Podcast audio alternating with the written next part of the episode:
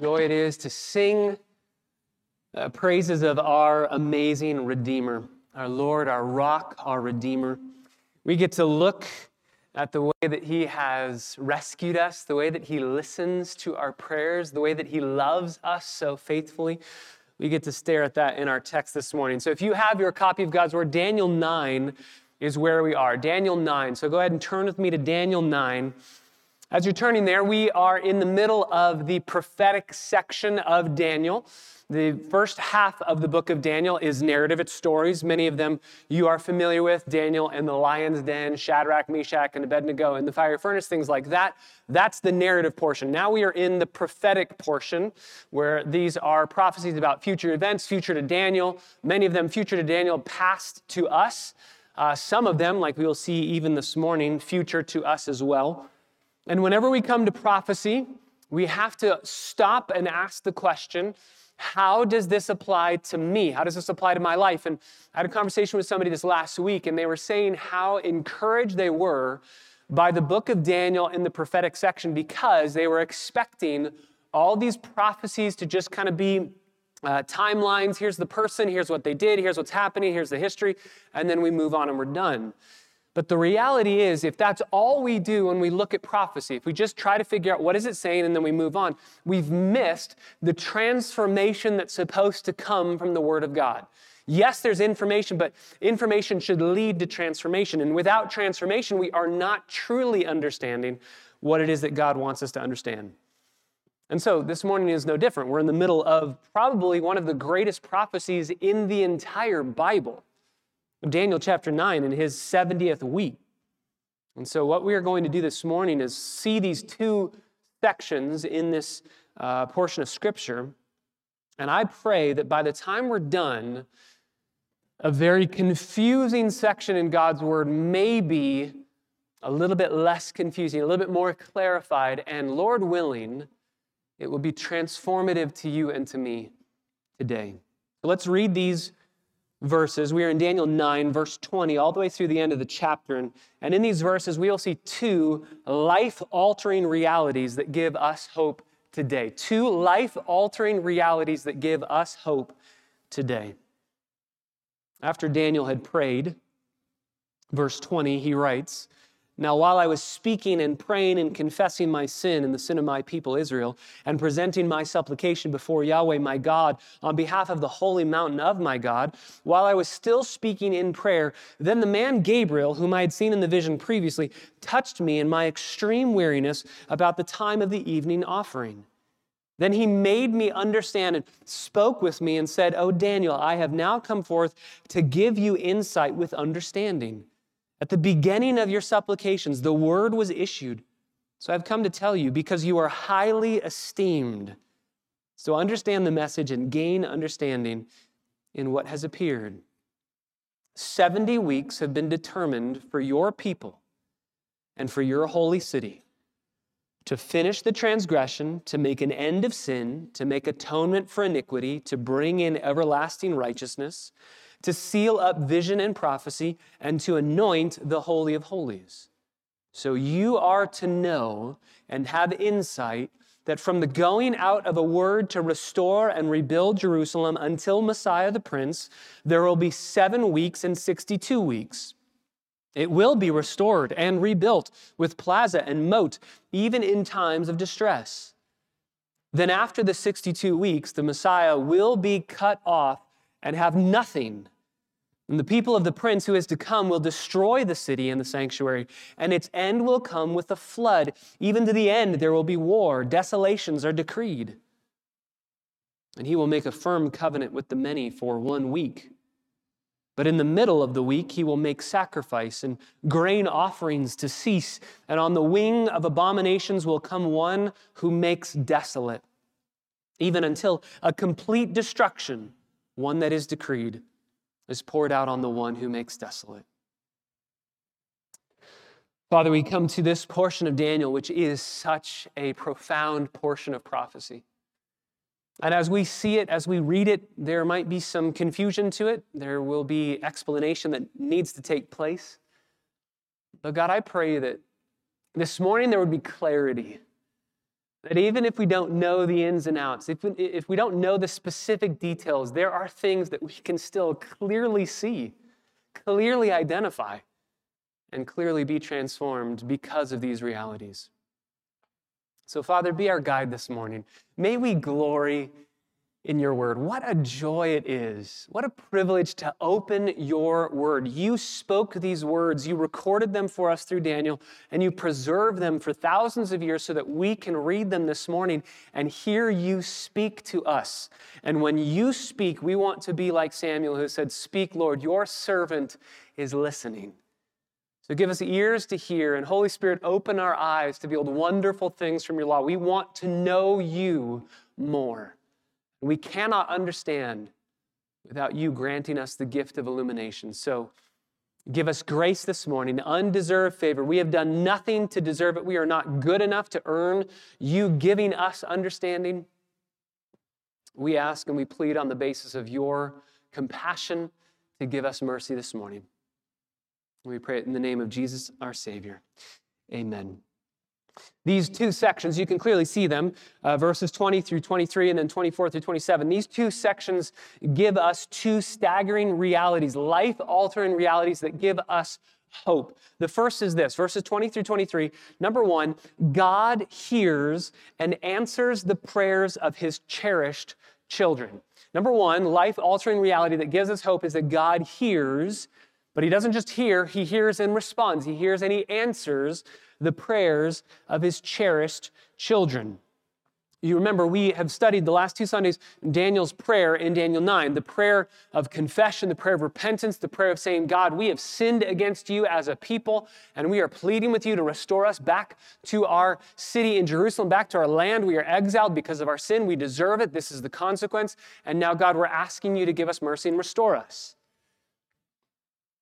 And then the answer to that is verses 24 through 27 with this 70th week, the 70 weeks of Daniel.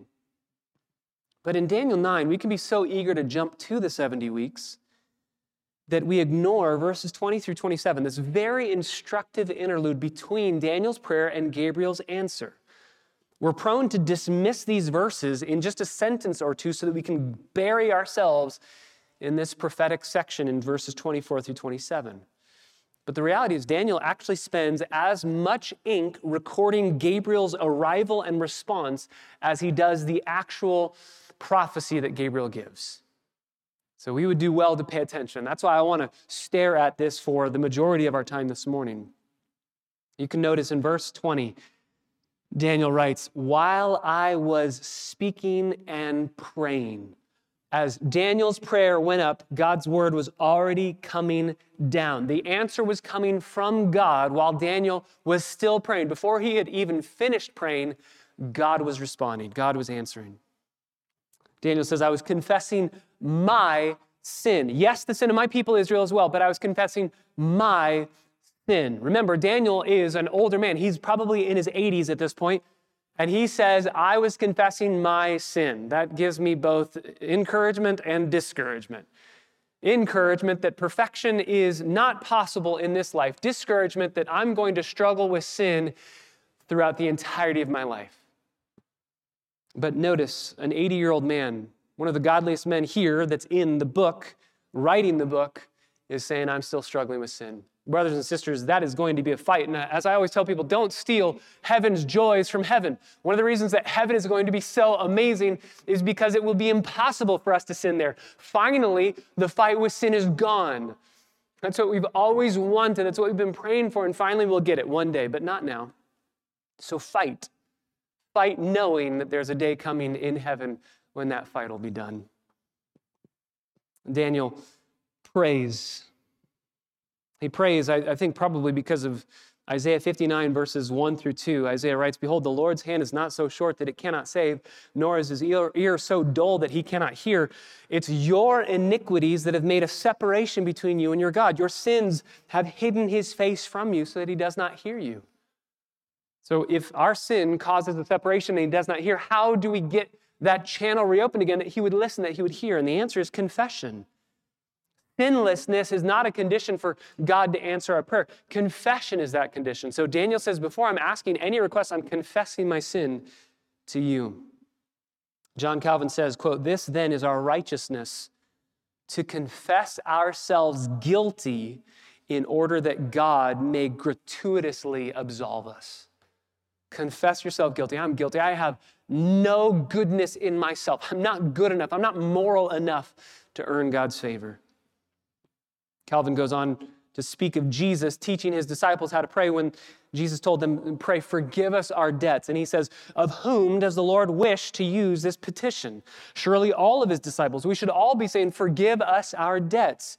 And then he says this If anyone thinks that he has no need of this kind of prayer and this kind of confession of sin, let him depart from the school of Christ and enter into a herd of swine. We all need to be confessing our sin daily, regularly, repenting and turning. Daniel says, I've been confessing my sin and the sin of my people. I've been presenting my supplication before Yahweh on behalf of the holy mountain of my God, on behalf of Jerusalem and the Temple Mount that's desolate right now. He loves Jerusalem. He cares about the holiness of God in Jerusalem that is desolate at this point. It reminds me of the hymn writer that wrote, speaking of the church, For her my tears shall fall, for her my prayers ascend. That's what Daniel's doing here. His tears are falling, his prayers are ascending for Jerusalem. God loves us and cares about our needs and our petitions. And so if it's a concern to you, it's a concern to God. You remember 1 Peter chapter 5, we can cast our cares on the Lord because he cares for us. And so Daniel says, This is a petition that I have, this is a care that I have. I love the land of Israel. I love my people there. I love Jerusalem and the holy mountain. And God, please allow us to be back there. Verse 21 While I was still speaking in prayer.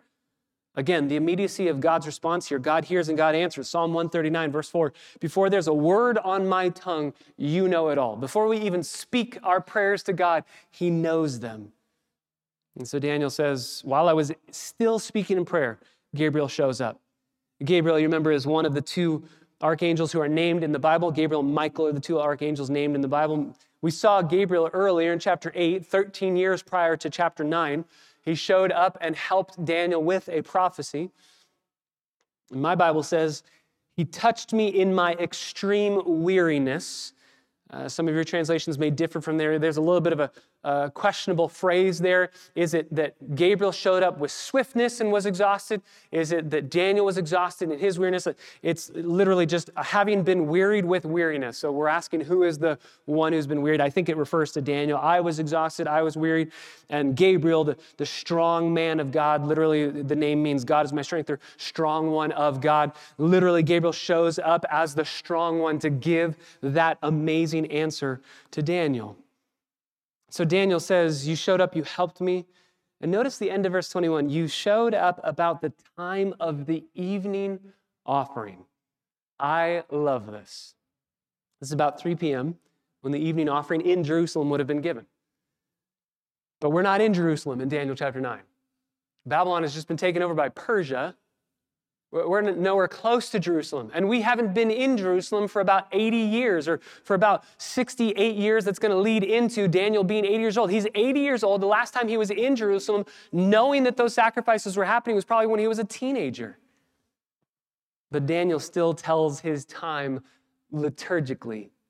His clock is tied to God's ordinances, even though they don't even exist at this moment. He hadn't been to the evening sacrifices. He had been in Jerusalem as a young teenager. You can take Daniel out of Jerusalem, but you can't take Jerusalem out of Daniel. Dale Ralph Davis writes At the time of the evening sacrifice, that phrase reveals far more than Daniel's ability to tell time it's packed with years of yearning and longing and affection for God's ordinances, a passion for the means of grace, true Jerusalem worship. And then he adds this quote, sometimes what may seem incidental reveals a soul thirsting after God. He's thirsting after God. He loves the Lord and loves the Lord's ordinances. Verse 22 Then Gabriel made me understand and spoke with me and said, O Daniel, I have now come forth to give you insight with understanding. At the beginning of your supplication, there it is again, three times we've seen in these verses, at the beginning, right when you started speaking the prayer, At the very beginning of your supplications, the word was issued. It reminds me of the prodigal son. You remember the prodigal son? He has that uh, speech rehearsed as he's going back to his father. And as he starts to say that speech, Dad, I've sinned against heaven and in your sight. I'm no longer worthy to be called one of your sons.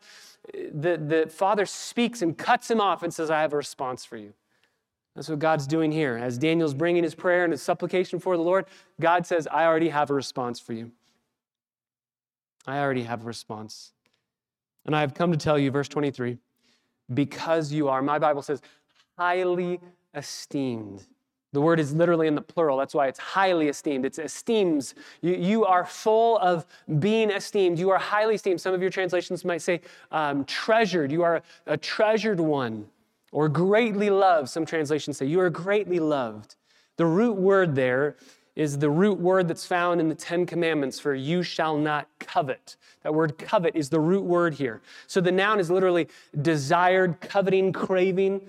You are deeply desired. You are, are loved and cherished by God Himself. That's why this response is coming to you. How amazing for Gabriel to say that Daniel is a treasured one. By the way, you are a treasured one as well. You are loved by God as well. One commentator writes Daniel was considered to be a very precious treasure to the Lord, as are all of God's children. He loves them greatly. In 1 Peter chapter 2 verse 9, God calls you his own treasured possession. He doesn't mean that you're like some thing to him.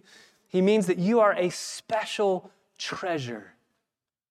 And so, of course, he's going to answer you. Of course, he's going to respond to you. Of course, he's going to hear you, listen, and answer. That's a beautiful reality. And that's why I don't want to move into Daniel's 70 weeks before staring at this section and seeing God hears and answers the prayers of his cherished children. And then Gabriel says this, very one last thing in this section, very interesting to note. Verse 22, he says, He made me understand and he spoke with me, saying, Oh, Daniel, I have come forth to give you insight and understanding. I've come to give you understanding.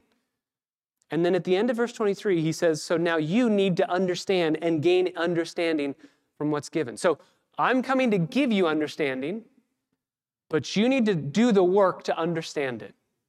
Verse 22, you're going to be given understanding. Verse 23, you're going to need to do the work to understand it. In these two verses, we have the beauty of divine sovereignty and human responsibility on display together. I'm going to give you the understanding, but you need to do the work to understand it. Again, Dale Ralph Davis says, quote, the two elements go together. The divine gift is not to be neglected, but exercised so that it can become fruitful. This is always the Bible's balance. The divine gift is not meant to stifle human effort, but to stimulate human initiative. The gifts of God are not excuses for sloth, but demands for sweat. God's whole purpose in giving divine discernment is to activate human diligence. Giving insight and understanding is His privilege, pondering the word and discerning the vision is our responsibility. So, brothers and sisters, don't ever let the sovereignty of God keep you from praying and acting. Daniel knows the 70 years of Jeremiah's prophecy of Israel being in exile, those 70 years are almost over. He knows that God promised Israel's going to go back into their land after 70 years. But that does not keep Daniel from acting and this is what I want to show you. Turn back to Ezra chapter 1. Ezra chapter 1.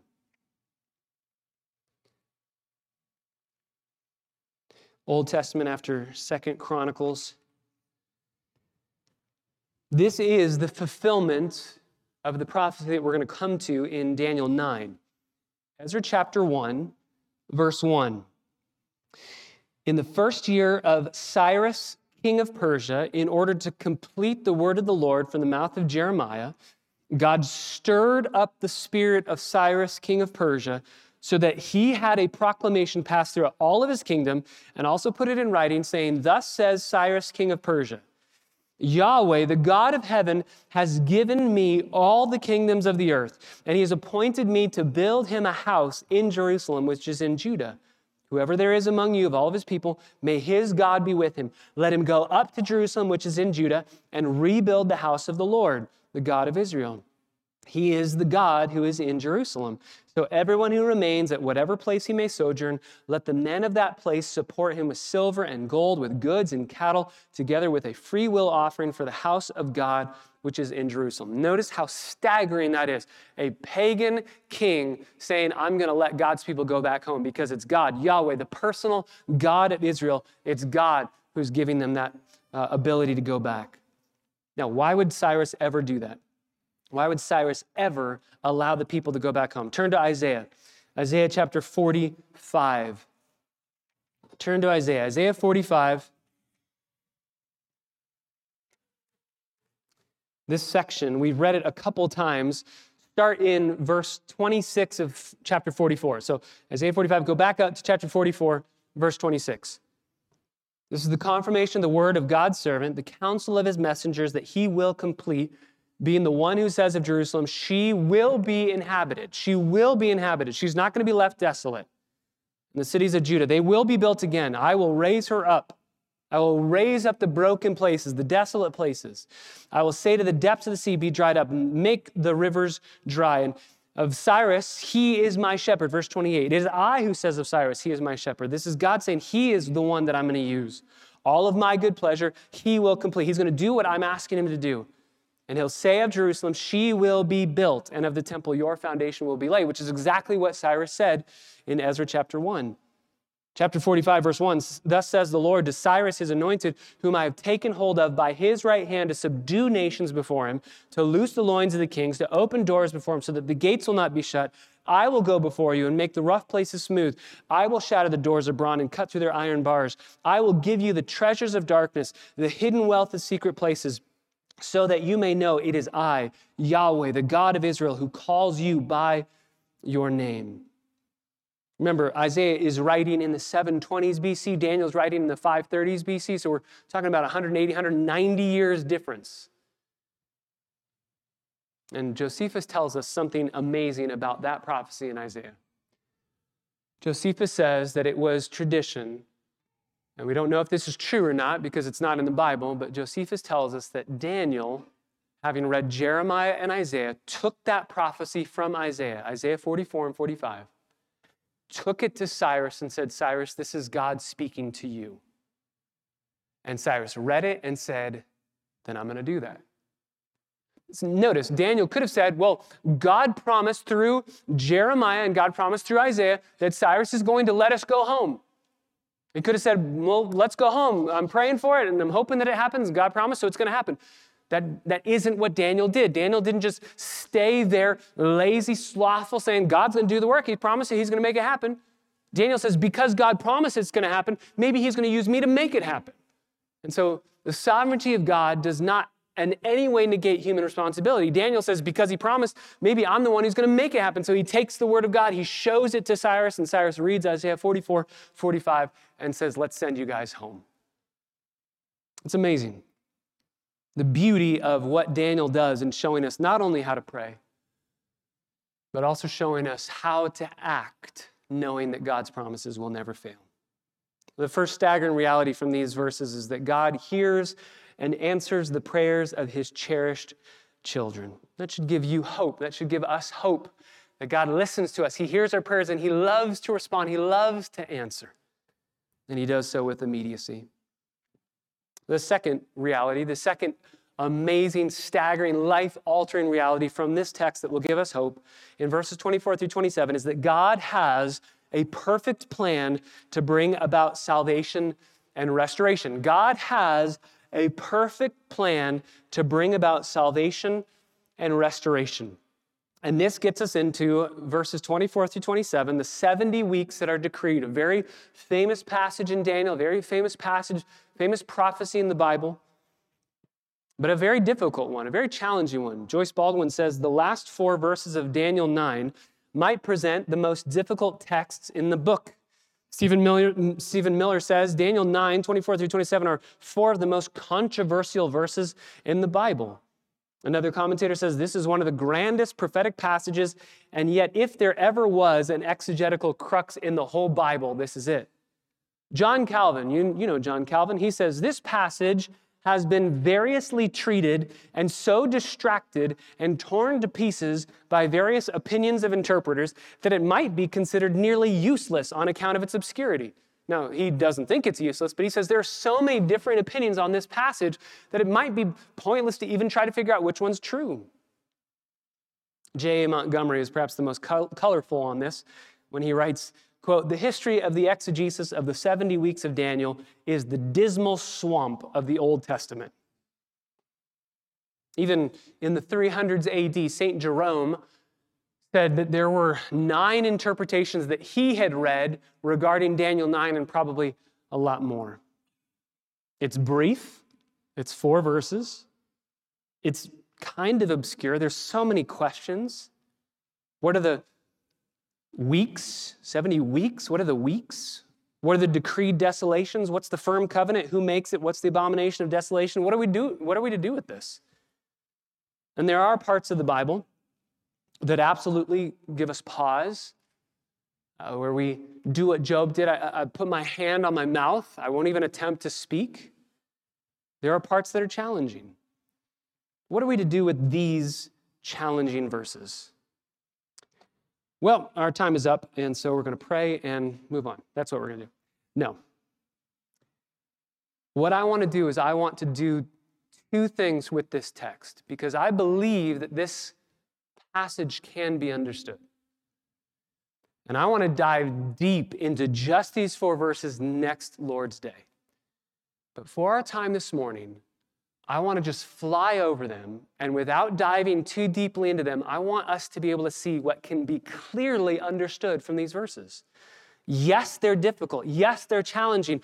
But I think with a broad brushstroke over the whole thing, we can see and pull out very clearly understandable truths, and that will lead us to transformation. That will lead us to a massive amount of application.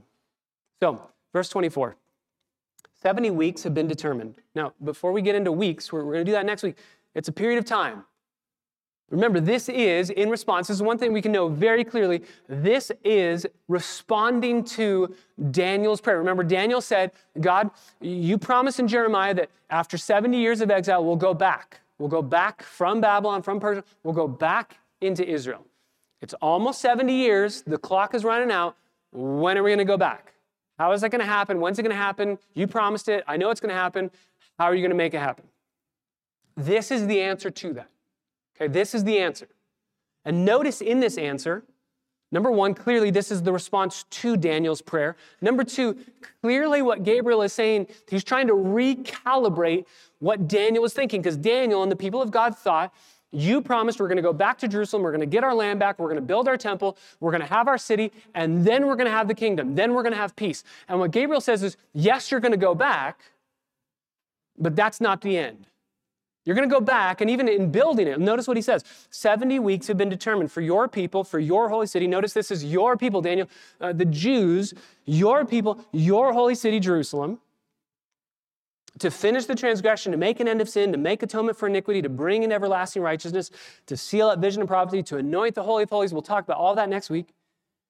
You are to know, verse 25, and have insight that from the going out of a word or a decree from Cyrus to restore and rebuild Jerusalem until Messiah the Prince. There will be seven weeks and 62 weeks. So there's going to be a period of time, and then you're going to go back and rebuild Jerusalem. It's going to happen, Daniel. And it will be restored and it will be rebuilt. Yes, the answer is yes, Daniel. You're going to go back and it will be restored. And even there, verse 25, end of verse 25. It's going to be restored during times of distress. So you're still not going to be fully at peace in your land. And we know that, right? Remember, Jerusalem was rebuilt, uh, the walls were being rebuilt by Nehemiah, and there was great distress around that, great um, opposition to what Nehemiah was doing. But that's not the end of the prophecy. Verse 26. Then, after the 62 weeks, so you, you're back in your land, Daniel. You've got your city, you've got your holy mountain, you've got your temple. But after that, the Messiah will be cut off. Uh, you know that Daniel wasn't praying at all about Messiah. Daniel was just asking, when are we going to go back? And the answer is, you're going to go back after these 69 weeks, whatever that is.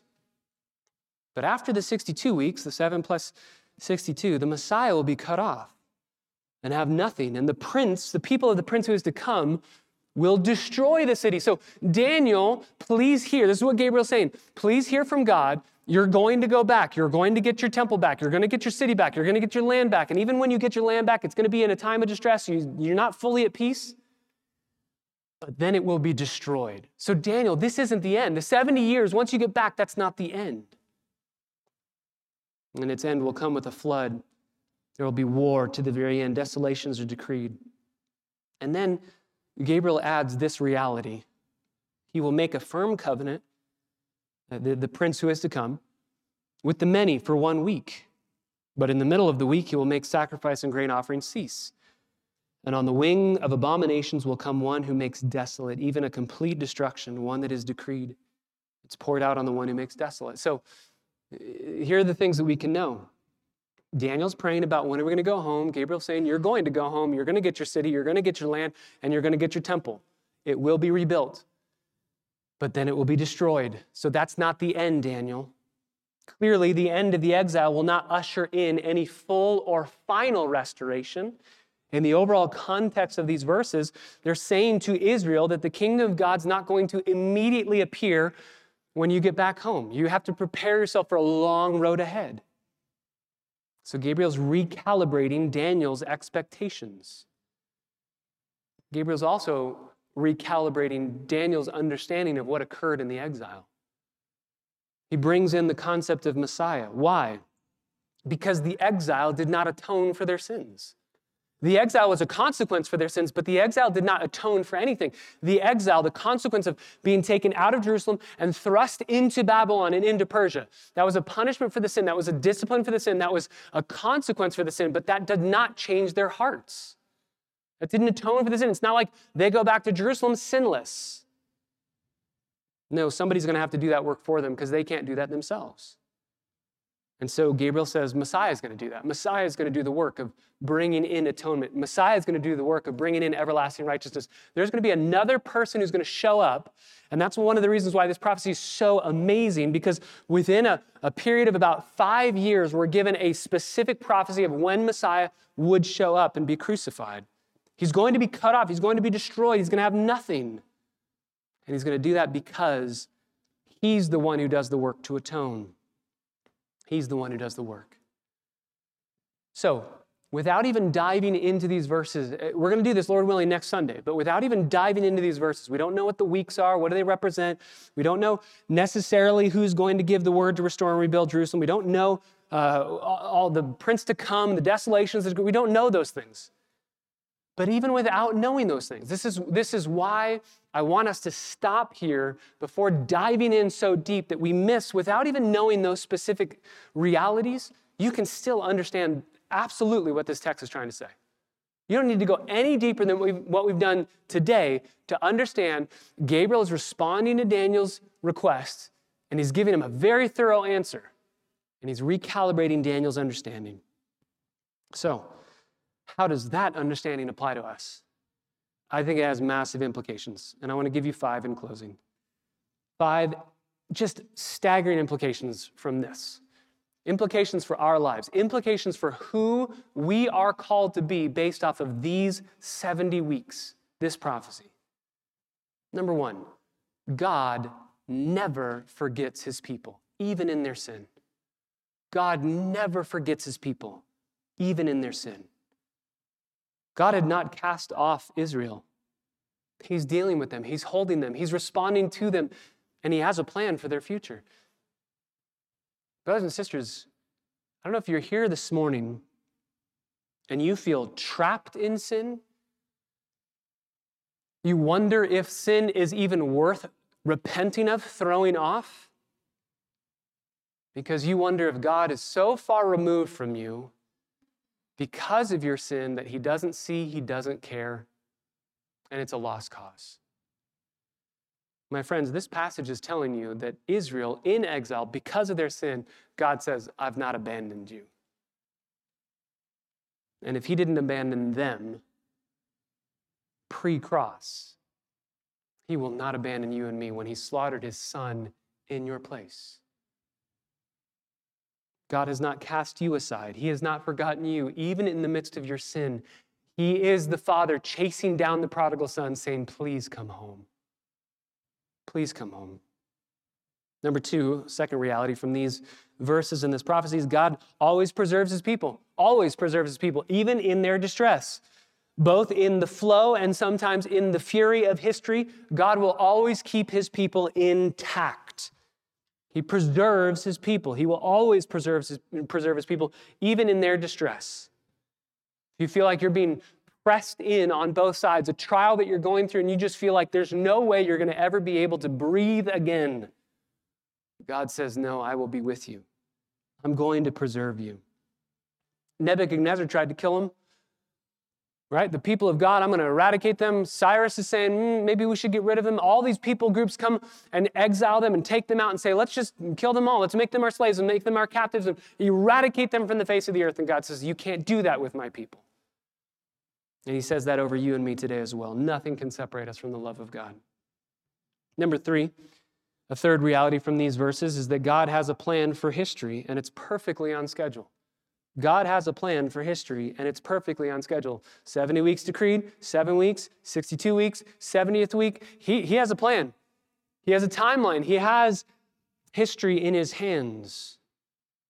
God wanted Daniel to know, and us through Daniel to know, that 77, 70 weeks are required to complete everything that God intends to do.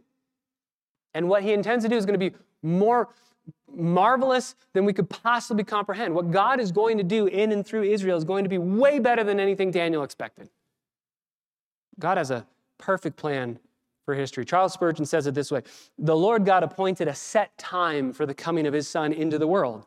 Nothing was left to chance. Infinite wisdom dictated the hour which the Messiah would be born and the moment at which he would be cut off. His advent and his work are the highest point of the purpose of God, the hinge of all of human history, the center of divine providence, the crowning of the edifice of grace, and therefore peculiar care watched over every single detail.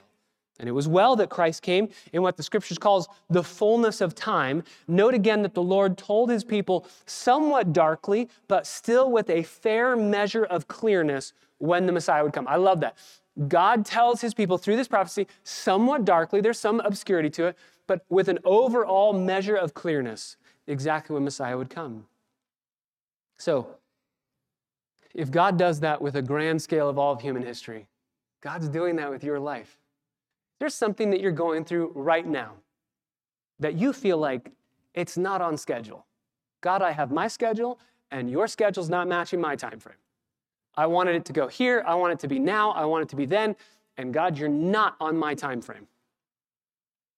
Maybe something that feels out of sync with what you think the schedule should be. It's not out of sync with God's schedule. God has a perfect time frame for everything that's going to happen, and it's running exactly the way that He wants it to. We say a lot that God is never late, amen and amen, but He's hardly ever early. He's going to allow you to go through what you're going to go through. Notice even this prophecy. He's going to allow Israel to go through a lot longer periods of history than they thought they were going to go through to get their kingdom. The fourth reality is that evil will lose and Messiah will win. Evil will lose and Messiah will win. That's what we're told here. Evil will lose. Finally, ultimately, evil will lose and Messiah will win. God has a plan to bring about the salvation of his people and the judgment of his enemies, and it centers on the person and work of Jesus. So, as one commentator says, quote, all of the calculations have already been made. The time has already been set for the last tyrant who would assault God's kingdom and crush God's people to be terminated. Somehow that injects a ground floor assurance into the souls of God's servants and makes it possible for them to walk on with a certain godly fearlessness. So, what is the message of Daniel 9? Something like this You and I are called to a long obedience. God's people will be sustained even in distressing times. And the great hater of God's people sits in the Lord's crosshairs with the date of his demise clearly marked on God's calendar. Evil's going to lose. I believe that these verses speak to the Antichrist, the, the prince who is to come. He's not going to last. His end is decreed, and Messiah will win. The one who is cut off will ultimately reign and rule forever. Finally, number five, we are deeply loved, just like Daniel, treasured and cherished like Daniel, because the Messiah is cut off. We are deeply loved because, notice how verse 24, uh, verse 26 says that the Messiah, after the 62 weeks, the Messiah will be cut off. Messiah will be destroyed. He will be killed. He will have nothing. We are deeply loved because that took place. And that took place. The Messiah was cut off because we are loved. For God so loved the world that he gave Messiah so that Messiah would be cut off so that you and I don't have to be cut off. We are so deeply loved. And now we know that that love that God has for us, nothing can separate us from that love because of what Christ did on the cross, because Messiah died. So, when you go through something in life, you feel like, I can't get out of this, I'm stuck, it's not on my time frame, it's not happening according to my schedule. It's so easy to then turn to, it must be because God doesn't like me that much. I mean, he knows what I think, he knows my attitudes, he, he knows my sin, he knows what I've done. He just must not like me that much. He's out to get me. Daniel's prophecy of these 70 weeks promises us it's not because God doesn't like you. You are a treasured possession of Christ. If you are in the family of God this morning, you are a treasured son or daughter. It's not because he doesn't like you. It's because he loves you and he's allowing you to go through something so that you would love him more and that he could prove his love to you all the more. If you are here this morning and you know the love of Christ and you have turned from sin, you've trusted in the Savior, you know these realities, and we walk in sanctification because of these realities.